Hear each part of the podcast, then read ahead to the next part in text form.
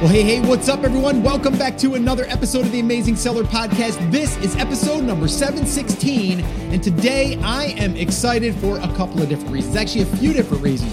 Number one, I get to hang out with someone that I've been wanting to hang out with on the podcast for a very long time, and we finally made it happen. And that person is Toni Anderson. You may know who she is from a very well known conference out there called Sellers Summit who is also partnered with Steve Chou on that on that event. Uh, but also, she's a 13 year blogger as of this year, which is just crazy. So she has seen it all as far as where blogging was. And if you don't know what blogging is, it used to be where it was just like you could publish, hey, this is what I'm doing today it's really evolved into content where people are posting content on a regular basis. And I don't mean it has to be daily, it could be weekly, it could be monthly, whatever, but it's a way for them to put out content. And it's really evolved over the years. But the one thing that has not changed is that the content that is really good and that is serving a market or solving a problem or answering a question is still going to do really well. So I wanted to get her on because, well, she's been around the blogging world for a while. I wanted to talk about content creation. I wanted to talk about what has changed over the years, what we should be doing differently now. Also, she talked about, which I didn't know this at the time, that she's actually in the in the middle of a content audit. And I personally wanted to know a little bit more about that. And we just go into a lot of different areas of content creation. And then the other thing I wanted to say, which I'm really excited about, is Toni is going to be one of our speakers at Brand Accelerator Live. So, depending on when you're listening to this, all right, that event is coming up really soon. This episode is airing approximately three weeks before that event. Now, if you have not grabbed your ticket, one, new reason why you should be attending is because Toni is going to be there talking about not just content creation, but content amplification. How to take a piece of content and get it out there to the masses. How to leverage other networks that are now available to us and really not how to work harder but smarter with that piece of content and she's going to go into several different ways to make this happen. So again, if you've not grabbed your ticket yet and you wanted to attend if this is before the time of the event, head over to baltickets.com. There still is a handful of tickets as a time of recording this episode. Again, when this airs, there might not be, but here's the deal still go over there because we will be having virtual tickets available. As soon as they are, you will be notified of that when you go to baltickets.com. So that's another reason to go there, even if the event is sold out or if it's over with. So definitely go over to baltickets.com for all of that. But I'm super excited that she's going to be there uh, for this event. And I'm excited to hear more about her amplification strategies that she's using on a regular basis. And again, she's been doing it for 13 years, guys. Like it's just going to be amazing. So, all right. With that all being said, the show notes to this episode, which you're probably going to want to go and check out because we drop a lot of links and a lot of just different things that we're talking about. I'm going to link that all up inside of that post. So this way it's here. It's easy for you to locate everything that we talk about. And that's theamazingseller.com forward slash 716. All right. So again, Get ready to learn more about content creation, why you still should be paying attention to that. And it's probably even more important now than it was 13 years ago. All right. And how you can adapt this to your business now in 2019 and into the future. All right. So, guys, sit back, relax, enjoy this session with Toni Anderson.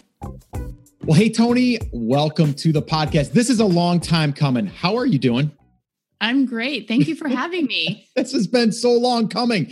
You and I have been talking about getting you on the podcast for probably almost two years now, to be honest. Yes, yes. It has true. been that long, and uh, we finally uh, we finally made it happen. Uh, what's what's going on in your world these days? I mean, after your big conference and you know doing your your own businesses, like what's what's happening right now for you? So I'm actually in the middle of a huge blog audit. I don't know if your mm. audience is familiar with blog audit, you know, doing a blog audit and things like that. But since my blog is 13 years old. I'm mm. trying to sort of pare down the content. I've been hit by a couple of the Google updates. So just trying to hone in on really topic, niche specific things on my blog and deleting a lot of the content that I wrote 10 to 12 years ago that's not really relevant anymore. So that's sort of been my whole summer. That's interesting, actually. And uh, I didn't know that you were working on that, but that's great that you're talking about that because today I want to talk about content. You've been blogging for a very long time.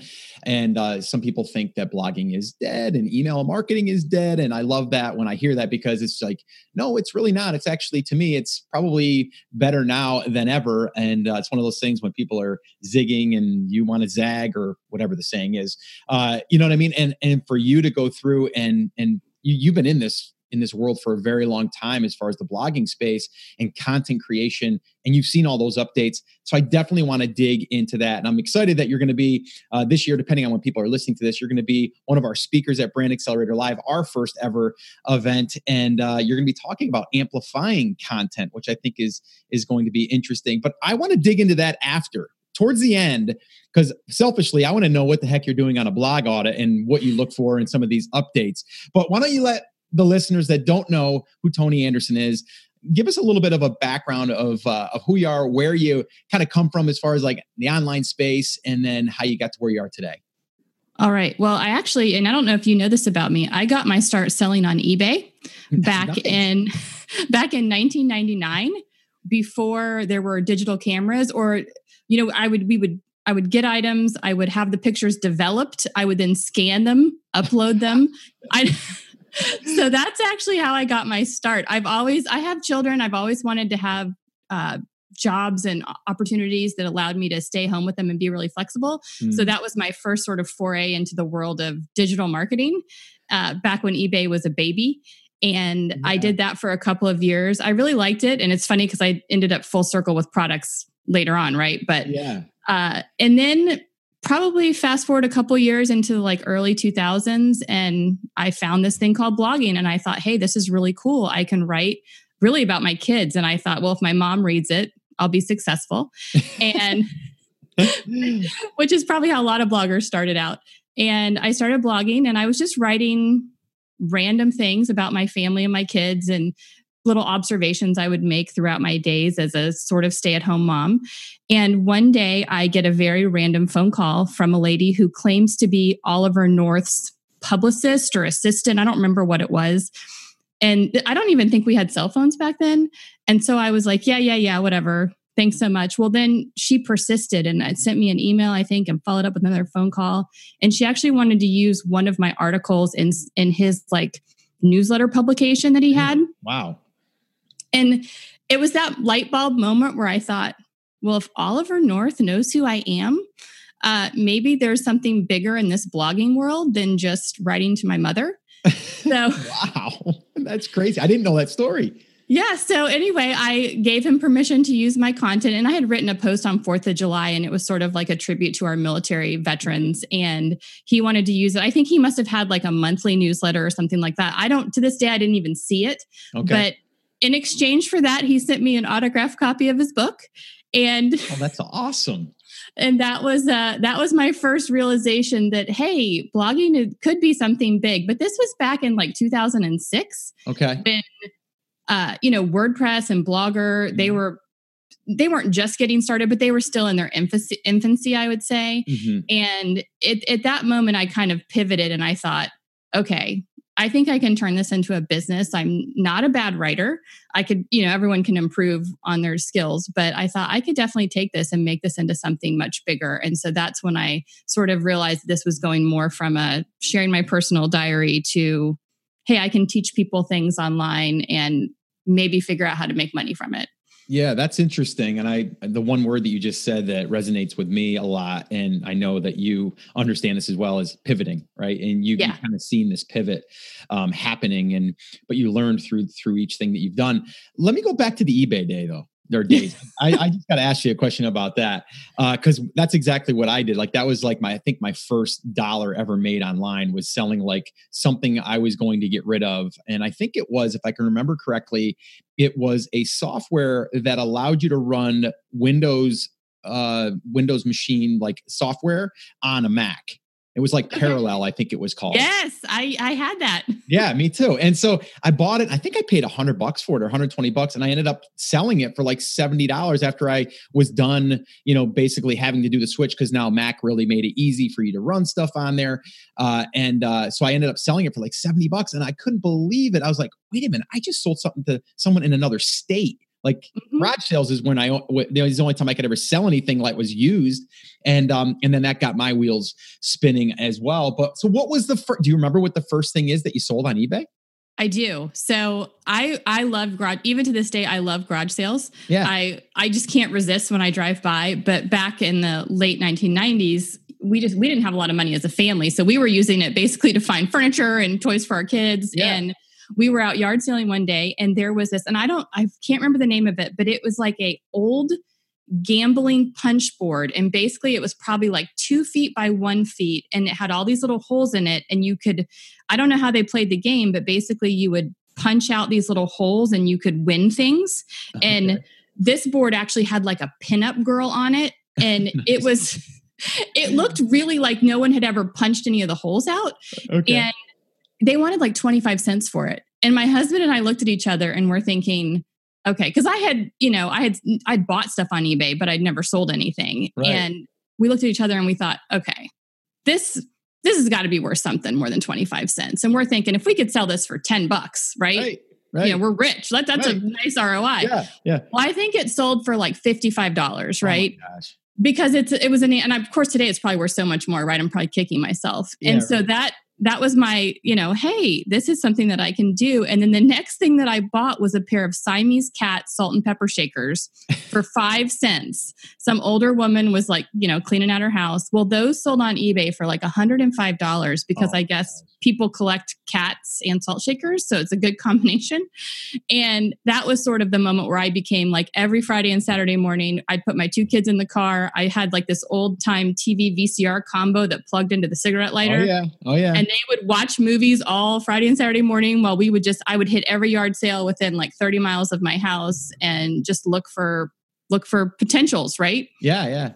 It, that's that's interesting that you you went down that road, and I think a lot of people, when getting started, uh, either dabbled in eBay or even nowadays you have Facebook Marketplace and stuff that you yeah. can kind of flip stuff pretty easily. But uh, yeah, had, did did I tell? Have I ever told you like the bridge story uh, that I no. sold? The, the cedar bridges. So my my wife and I we were photographers, and uh, she was mainly the photographer. I was just the guy that made funny faces and get the kids to smile. Uh, but so she was always looking for props and stuff for our studio.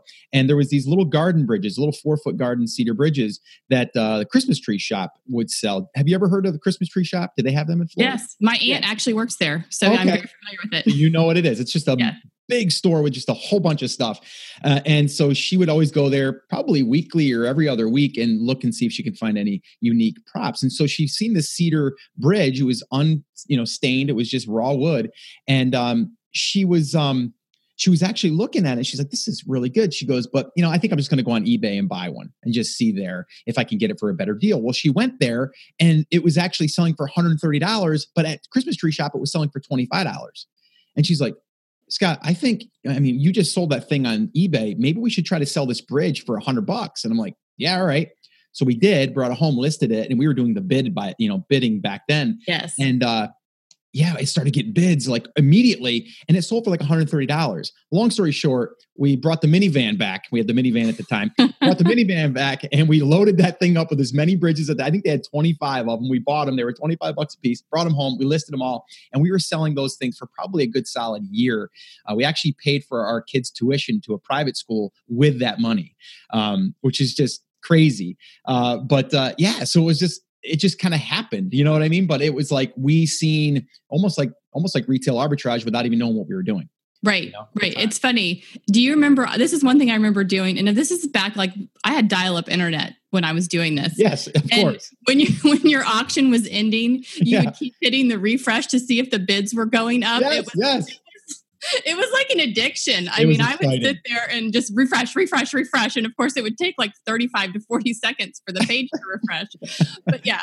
Yeah, uh, no, I totally it was a good time. No, it was. And you know, it's funny. I I mean, people ask me all the time. Like, I had a buddy just recently the other day, and he's like, you know, hey, I I, I see what you're doing, and I I really like. I just want I would make a few extra bucks. Like, what do you think? You think I should launch a private label product? And I go, no, I think you should go and find some stuff and flip it on eBay. Like, that's the easiest way without having any risk, and you can just go there, buy one thing, and flip it. And he's like, really? And I'm like, yeah. Like, why reinvent the wheel? Like, you're having a garage sale in a sense, but you're having it online with a whole bunch of people. Yeah. Really? And I'm like, yeah, really.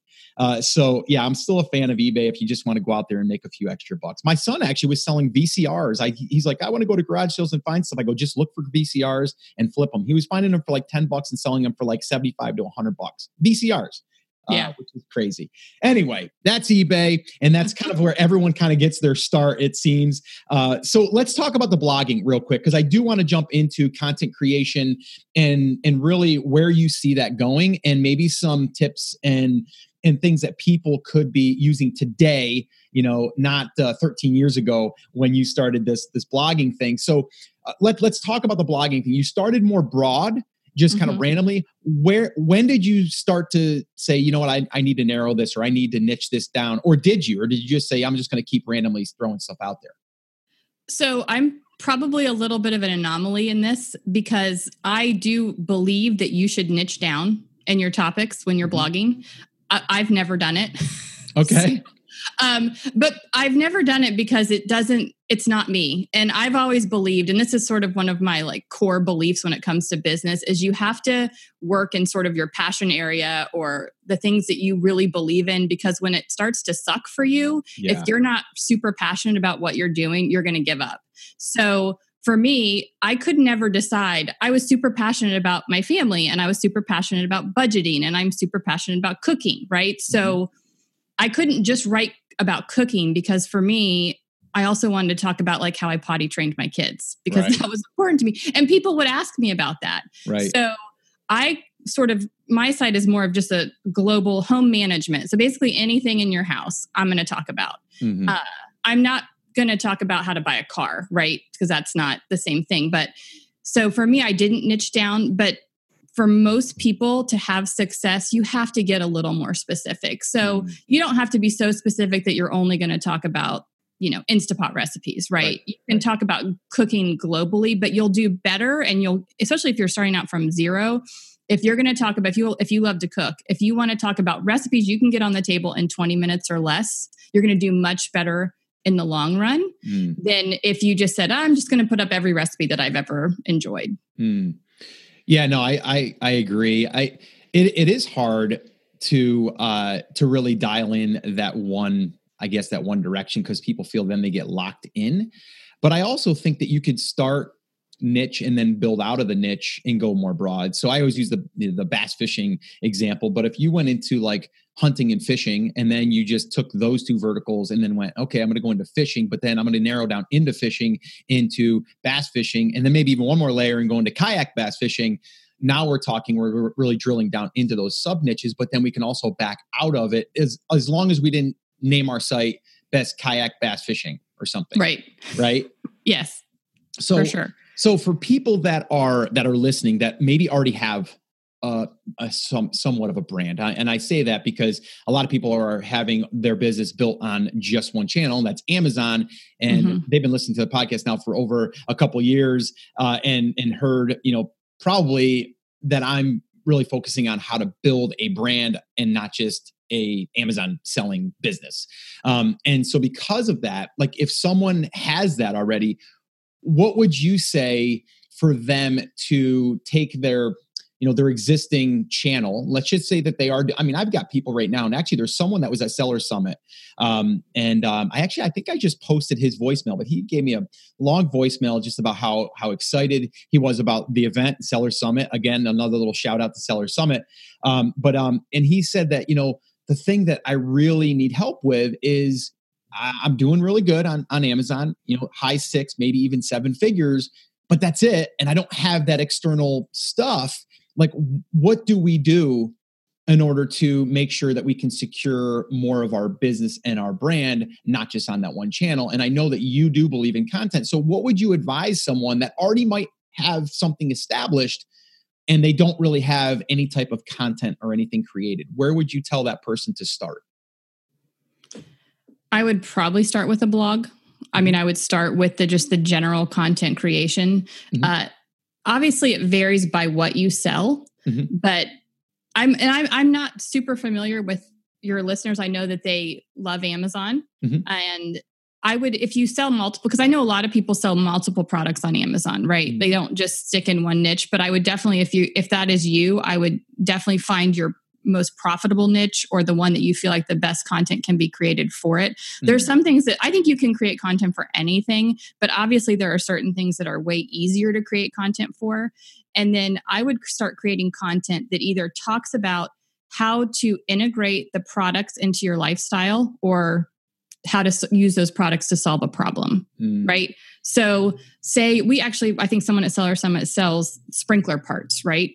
So that's pretty uninteresting when yeah. you think about it. Right. Uh, but you could start creating content in how to use the parts because I feel like if you're buying sprinkler parts, depending, I don't know if this guy wholesales or retails, but if he's retailing, people that are buying these want to learn how to fix their own sprinkler, right? Mm-hmm.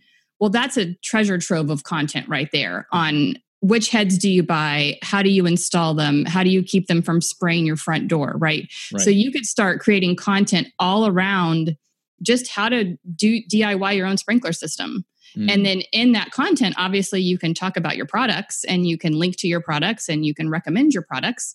And so that's probably where I would get started is creating that content. And I say blog, but depending on the topic, you might want to do video, right? Mm. Which I I sort of consider consider all content creation because if I had a video, I would put it on a blog, right?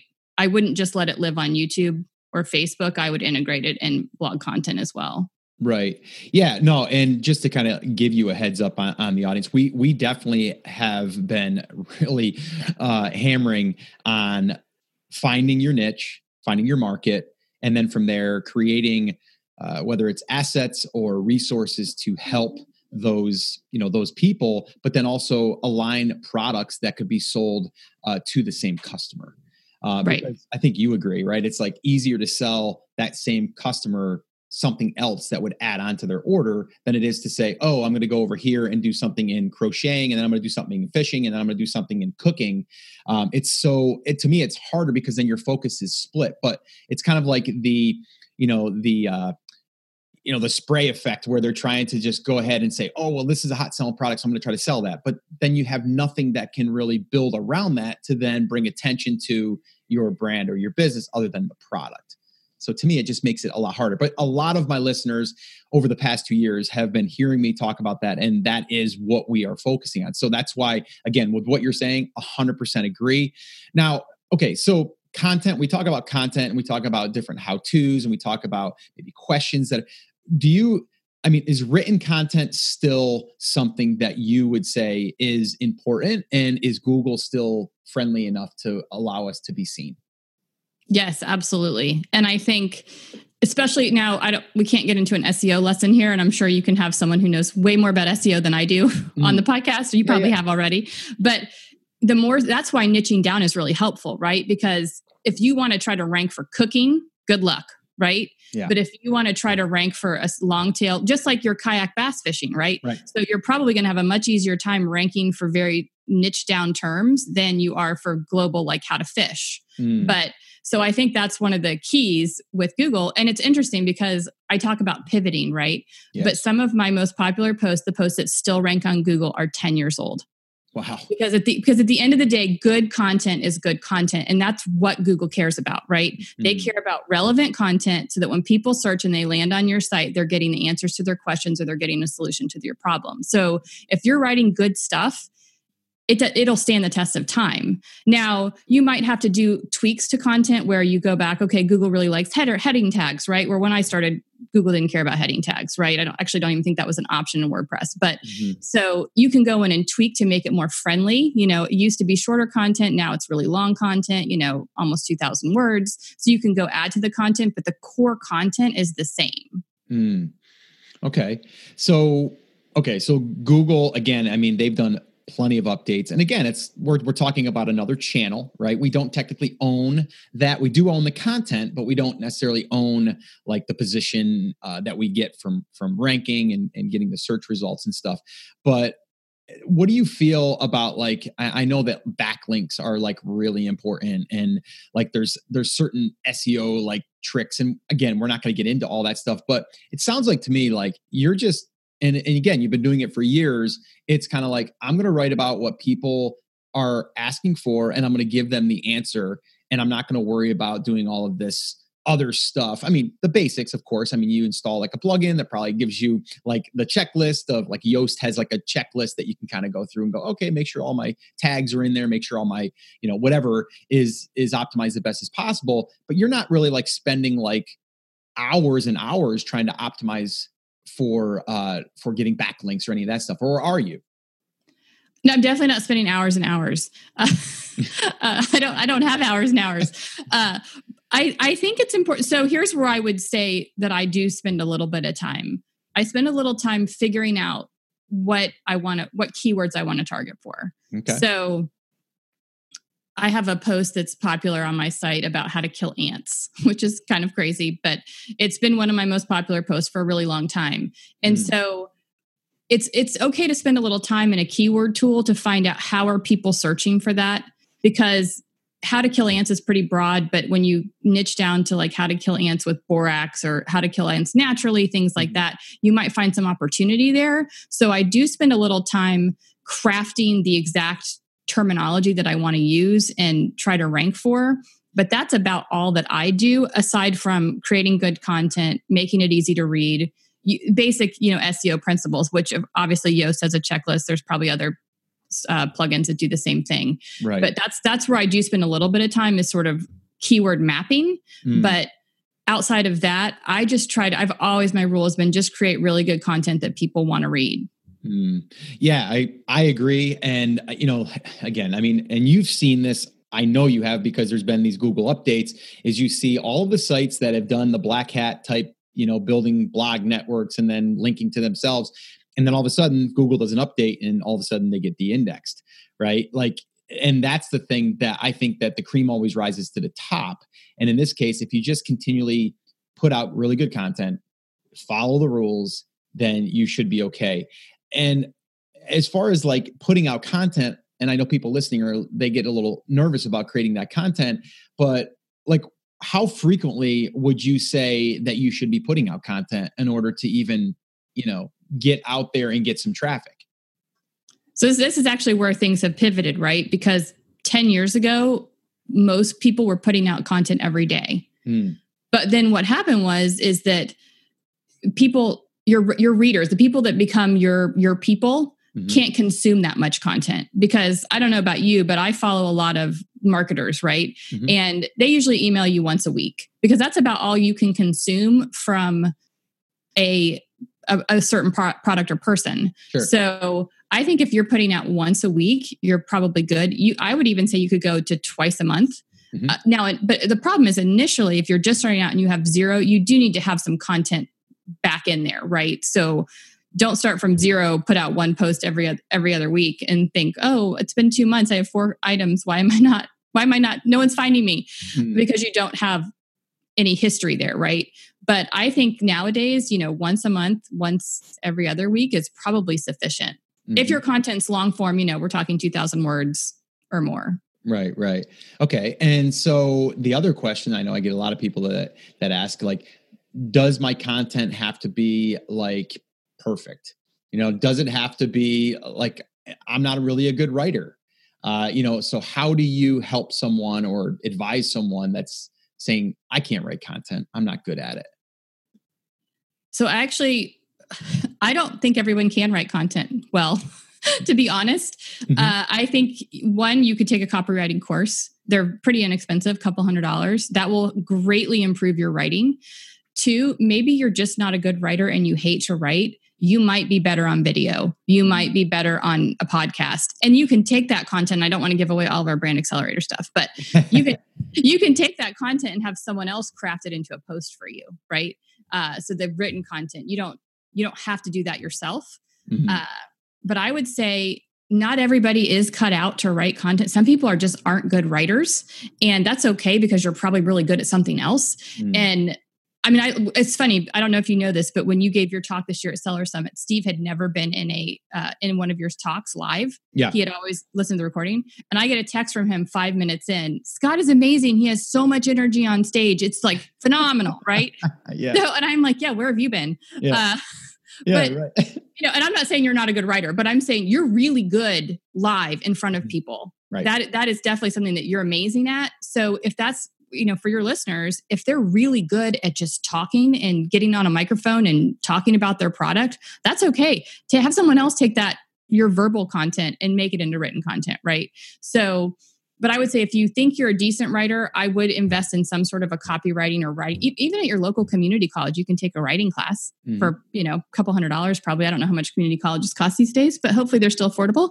Uh, who knows? Yeah. But i would definitely yeah i would definitely educate yourself a little bit because I don't think it has to be perfect. And I, you know, for those people that have sort of that, I'm a perfectionist. I have a hard time getting stuff out that I'm just not in love with. But you don't want to sit on stuff because it's not what you think is 100%. Yeah, I've actually fallen into that trap of like not wanting to publish because it's not perfect. Uh, and I've found that once I once I got past that, and I think it's just been again from other people that I've either followed or mentors or whatever that just said, listen, like it's going to be good enough. And I'm not saying put out crap, but you definitely got to find what is going to allow you to be consistent because i think consistency is everything yep. if, if, you just put out one piece of content and then three months from now do another piece and like you were saying i think you have to backfill if you're starting yep. from scratch you have to you have to backfill and and that could be like you said it could be with video it could be with audio um, and like you said i am definitely better on video and being in that live or almost live eh, you know environment where i can actually get excited and show people that i'm I'm really passionate about what I'm talking about. But it's funny, I've got a clip which I think I might share at Brand Accelerator Live yet. I haven't developed all of my presentation stuff, but I think I want to add this one clip because my wife and I were trying to shoot a video. I was trying to shoot a video for our photography studio talking about why people should have us do their pictures because we're capturing moments that are going to be you know for there forever and we're capturing a moment in time and all this stuff and i literally could not shoot the video. Like we never published the video because i, I couldn't get through it and i kept getting frustrated and um and now i can you know get on video pretty easily and even jump on a podcast and do it but also because i've done it right? And i've i just consistently done it. Writing i don't like writing okay? But there's ways around that. Number one write more, you'll get better. Yep. like, like you said, right? Like, so I write a Friday email. My Friday emails have gotten a lot better than the first one, a lot better. I get people that email me, go, oh my gosh, you write so great. And I'm like, really? Like, but I've learned you know through you know through the years of doing that. And it's like the old saying practice makes perfect because it does but you do have to consistently show up. And one little hack that i've done is like for example like i've wanted to put out like a free piece of content for the tas audience like a guide of some kind. And i have one right now. It's ecom biz book which is basically taking everything through the the validation stage of a market and you know how to find your market, but then how to establish if it's even worth going into. And then from there, building out like product line and all that stuff. But I didn't want to write that. So I just recorded four episodes of the podcast, mapped everything out, and then I had it all transcribed and then edited, and then and not just the transcript, but basically edited into a book form. And so I paid someone to do that, but I was able to get it all out of me by hitting record. So again, that's another tip for anyone that's listening, because I know it's a big hang up for people. And you know, I, I understand that. 100%. Um, let's talk about monetization though, okay? Because you're, you're publishing content and then when does it when did like you you publish the one piece and you're like oh you know uh you know i got someone famous to want to pu- but that didn't really bring you money right no when did money when did money come into the equation here Oh, I was actually trying to think about this the other day. I think I blogged for probably two to three years before I saw any money, but I wasn't also blogging very consistently. Mm-hmm. So when I sort of drilled down and said, okay, I'm going to try to make a living out of this, it was probably 10 months before I, I think I made like $52 from AdSense or something. nice. Uh, we, I joke that like AdSense, everyone has their first check from AdSense that's like yeah. $17. But, uh, it you know it just depends uh, i think you have to have consistent content you have to be out there in, in engaging with people and you have to figure out how you're going to make money i would say if you're creating content around your own products i would be more hesitant to be promoting other things and hmm. distracting mm. people uh, i don't know if i'm sure your listeners have been on websites any news site you see ads all over their pop-up ads their link mm. ads at the bottom right so for me if it's content for people to buy my product the only ads that they're going to see on that page are ads for my own product. Like I make them look like display advertising, right? Mm. So they don't really know that they're seeing it, but the only thing they're ever going to be able to click on is my stuff. Mm. So if you're doing this really specifically for your own products, I would stay away from trying to monetize a lot of content outside of your own products because what you don't want to do is take them somewhere else person my opinion is mm-hmm. you don't want to take them somewhere else now that does not to say that you couldn't you know create this content and then build up a community that you might charge money for in the future right so say you're a bass fish fisherman you love kayaking you get these you write these articles you get this content and then eventually what you do is create a membership group where people are paying 9.99 a month or 29.99 a month to get the absolute best of the best right and that's your content that you're saving for your premium customers mm. Yeah, no, I and I I think even more so now uh, eh, with social media and everything, I, I, definitely think that the community play is big. Uh, and it's not easy because again, it requires more work and all of that stuff. But there's so much noise out there that if you can build that community uh, within, like you said, like your your blog, and I I call it a blog, but I actually call it our home base because the, the blog can be the website where people can go. They can also find your store. They can also find other resources. Um, and so just when people hear blog, they're like, oh, it's just you kind of writing all the time. And it's like, yes, but it's really a collection of information or i like to tell people like make create the best resource for your market and yeah. it all lives at your home base um, so let's talk about this audit really quickly I want to know exactly what the heck you're doing after 13 years and where do you even start? Because I'm even seeing that with, and we've talked about this myself and my team. And after Brand Accelerator Live, after that event's done, um, we're going to be going back to the to the drawing board a little bit of like some things that we got to clean up. And one of them is uh, is our website, even just uh, you know TAS stuff. Like, so what are you doing? Like, what's the first pass? Like, what are you doing to clean things up. And I think anyone listening right now, even if you have a, a site that's a year or two old, you might even want to consider this. Yeah, so it's it's my personal nightmare.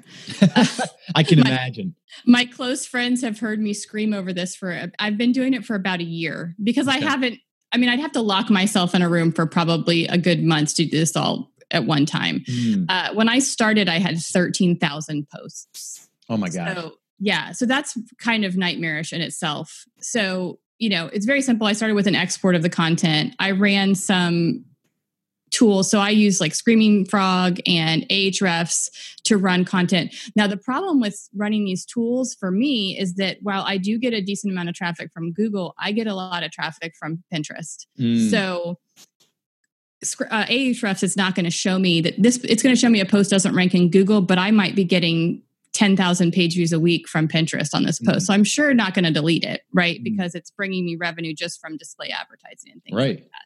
So, but because I got hit by some of the Google updates, one of the big reasons was my site speed was slow. So I fixed that. But then another reason was a lot of my content was really short because back when I was writing 10 years ago, 300 word posts were totally fine. Mm-hmm. So the first thing I did, which is sort of like a quick win, is I removed or de-indexed or put to draft any post that was under 300 words. Okay. And the ones that I felt like could not even be revived, right? So there wasn't enough content there to even make it into a thousand plus word posts. They just got deleted. Okay. So that was step one.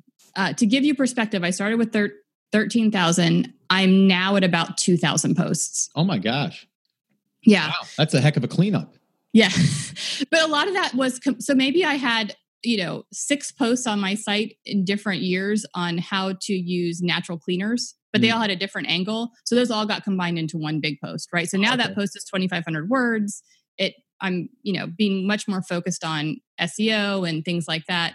So yeah, that's that's one of the things that I did. The next thing I did was remove and I, this might not be super relevant to your audience, but I did a lot of brand ambassadorships. where Okay. I would partner with companies and they would pay me a flat rate to talk about their products, obviously all related to the website. Mhm. But you know, if they were five years old, then they just they got deleted because you know I'm giving them follow links that I don't need to give them, and the content wasn't always like 100% relevant with sort of my home management site. So those most of those posts, anything that was like sponsored, got deleted because those do give you a little bit of a ding. Okay. Um, and then I just removed posts that got no traffic. So they got no traffic from Google. They didn't get traffic from Pinterest. They weren't well written. They couldn't be revived. Uh, and it was actually kind of funny because for a long time, I had a lot of writers back when you put content out every day. There's no way I could do that personally. So I had a team of like 25 writers for my site. Oh my God. And so I told Steve, actually, I said, this is actually really frustrating to be deleting posts that I paid for. you know um but i knew that those posts weren't bringing any value to my site. They didn't rank. There wasn't like a clear way i could get them to rank. Uh you know there wasn't a clear clear like keyword or message in the post so those went too. So that's so right now i'm at the like 2000 posts that i want to keep but a lot of them just need updated because they were written 10 years ago so maybe i mean when i started blogging people wrote recipes without photos which Mm. is unheard of. If you are any, if you ever go on a recipe on Google, they all have photos step by step. They're oh beautiful. yeah. Uh, when I got started, you had no photos, and then you took them with your phone, right? So, you know, a lot of my stuff just needs updating with Gotcha. Current practices, basically. And isn't that a little scary though? Because you have content that's there and you're like, oh, if I take that away, is that going to take any traffic? Because maybe it is. And even though I'm not seeing it, i- is there any of that fear that goes through your mind? Oh yeah, yeah, for sure. And and it was hard too because when I started, a lot of my posts were my kids were in a lot of the posts, even though it wasn't about them. I used them as my props. Mm. And so I told Steve, I said, because he's been my biggest crying, the pillow that I've cried on through this. Yeah. I was like, I can't delete pictures of my kids, you know. I know. right. Right. and he's like, just no index them. And I was like, oh yeah, you should have told me that ten thousand posts ago. But uh, so uh, I actually moved a lot of content like that over to a private site just so I have it personally. gotcha. But at the end of the day, my kids are older now. A lot of them don't want their pictures all over the internet. Mm. So, you know, for their privacy too, it, it it's better. Uh, so yeah, it's been it's been a process, but I would recommend honestly, even if you only have a two year old blog, go through. If you have a post that you wrote two years ago that's not ranking and doesn't get any traffic, you might want to figure out maybe why it's not ranking. But then two, it might be worth deleting mm-hmm. because it's not helping you just to be sitting there.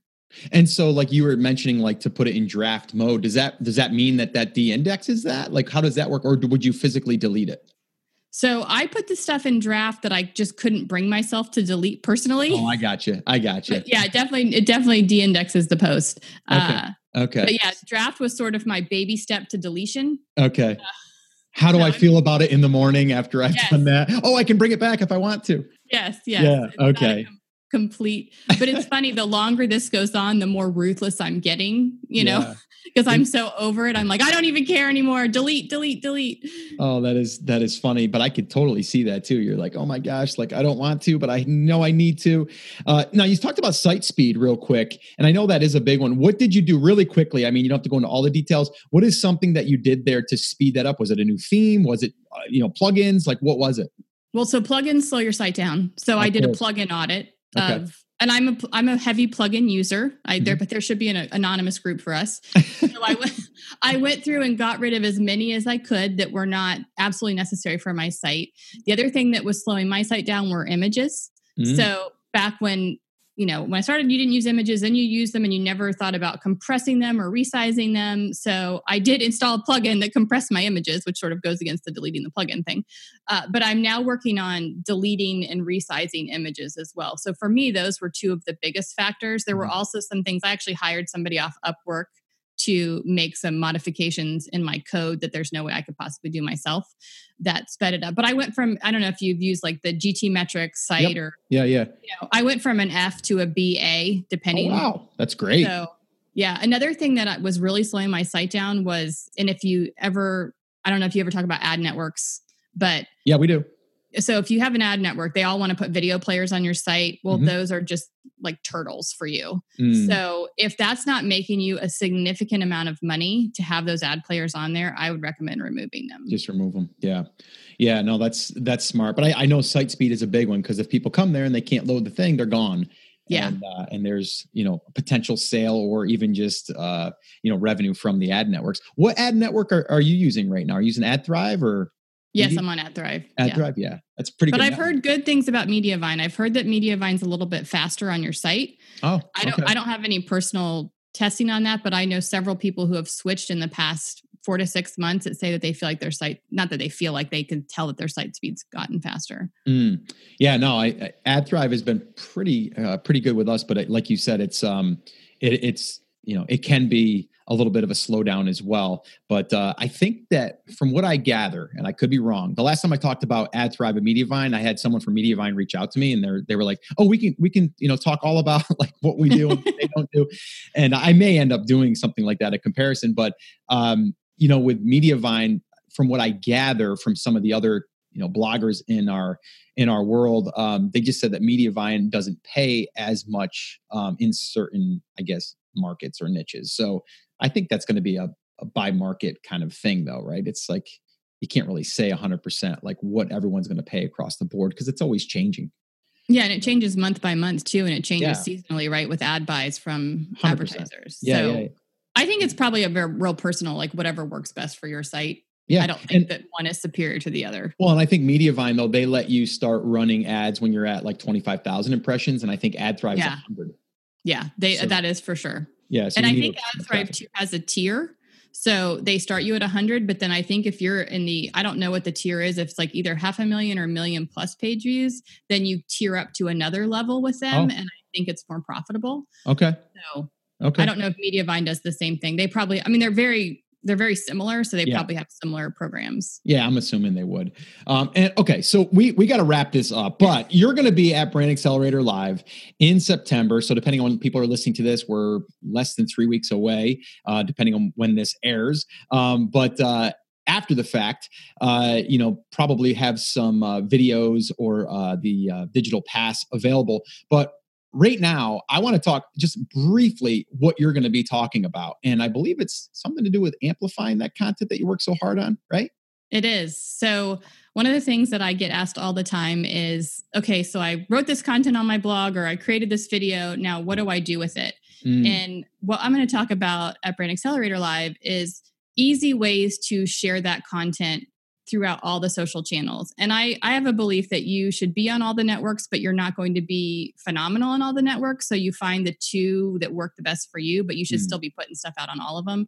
But I'm going to talk about easy ways that you can do this, even have the VA do it for you. So it's not something more on your plate. I know a lot of people that are, especially in the physical product business, can't imagine adding something else to their business but there's some easy strategies that you can use to take that content and push it out on channels and every network every social network has a different strategy on what gets people more engaged so we'll talk a little bit about how to take that same content make slight tweaks and get it out there so people want to engage with you Yeah, I love that. Right? You like you put a lot of people think it's just content, content, content, but it's like create the content and then amplify that content by you know sharing it or like you said adapting it to other other channels. And i love that and i know that you are good at that. So i'm excited for you to be able to uh, to share all of that at brand accelerator live. And not to mention just you're going to be amongst all of the attendees and stuff and that's what i really love about seller summit is that you know you are there with the speakers and you're able to kind of rub elbows and and talk shop and uh and really be able to to kind of peek inside the minds of some of these other experts that are going to be attending. Now, let me ask you something really quickly. Do you know Alex um, from Travel Fashion Girl? Do you know of her? i know of her i don't know her i'm excited to meet her Yes, she's going to be there, and uh, yeah, she's crushing it. And uh, Yeah. she's just yeah, she's uh she's phenomenal. She's a firecracker. Uh, she is just like I, I like I talked at Seller Summit. My my whole uh, presentation was just about the competition, and like she is like our competition in a sense. But uh, but looking at her, you'd be like, oh, she's sweet. Like she, you know, she wouldn't hurt a flea. And then you're like, well, wait a minute, she wants to win. Uh, and she totally is. But yeah, she's awesome. And I, yeah, you guys will, you guys will hit it right off. But uh, yeah, super excited, Toni, uh, that we're able to to finally air this and get this out there to everyone and really talk about content because I do believe that content is a way for you to get attention in your market and also create assets that can continue to give. Like you said, you've created stuff 13 years ago that's still bringing traffic, which is just insane. So it's kind of like planting the seeds and then kind of continuing to pick, you know, from it. And I, yeah. I just think that's amazing. So once again, I want to thank you. I want to thank you also for everything you do over there at Seller Summit and um, inviting me back year after year. It's always a pleasure. Any last little bits of advice or tips for people that are thinking to themselves, you know what, I want to start creating content, but I'm just not sure how or or if I should. Well, I definitely think you should. And okay. to take from one of my favorite people, I think it's what take action, right? Yes. So get get started. Uh, that's I like to say get started. Uh, I like you were saying you sucked at that video that you yeah. made photography, right? But look at today. It's crazy, right? The changes you can make. You'll only be able to get better by doing it. So you've got to get started to begin with. And don't worry about putting out junk initially because no one's going to read it. So you have exactly. time to create and get better at what you're doing. And so I think just to get started, and I think the, the real thing to think about before you, the one decision you have to make is what am I good at right now? Am I good mm. at podcasting? Am I good at video? Am I good at writing? And start there and then let other people do that work for you. Yeah, I, I love it absolutely agree 100% and how can people if they're not attending brand accelerator live which they should be but if they're not how can people uh, learn more about Toni? Well good grief. I should say like you can only get me at brand accelerator right? you should but i'm but but you don't have to say that because not everybody can make it. That's right. I, the best way to get a hold of me you could shoot me an email Toni t o n i at sellersummit.com and I will be happy to answer questions about the podcast or give you more information. Awesome. Toni, as always, it's been a pleasure and uh, really looking forward to hanging out with you and Steve, which uh, hopefully they'll uh, you guys will be getting along between the two of you, right? I mean, you can always get should. along, but there's always a lot of smack talk, so it's always fun to watch. Yes, that, that'll never end. All right, Toni, have an awesome day, and uh, I'll see you soon in uh, Fort Worth, Texas. Looking forward to it. All right. Well, there you go. Like I said, Toni has done a lot through the years.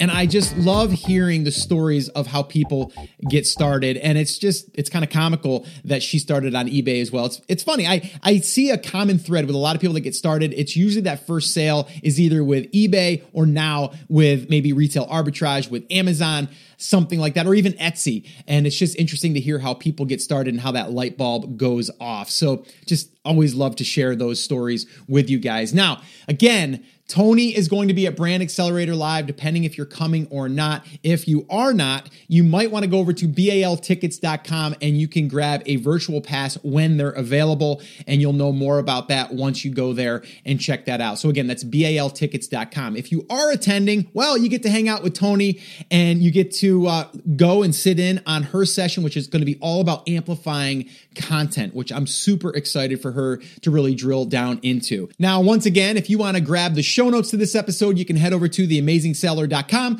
forward slash 716, and you can grab all the show notes over there on that page that I've created for you. There'll be transcripts there as well as always. All right, guys, so that's going to wrap up this episode. As always, remember, I'm here for you, I believe in you, and I am rooting for you. But you have to, you have to, come on, say it with me, say it loud, say it proud, take action. Have an awesome, amazing day, and I'll see you right back here on the next episode.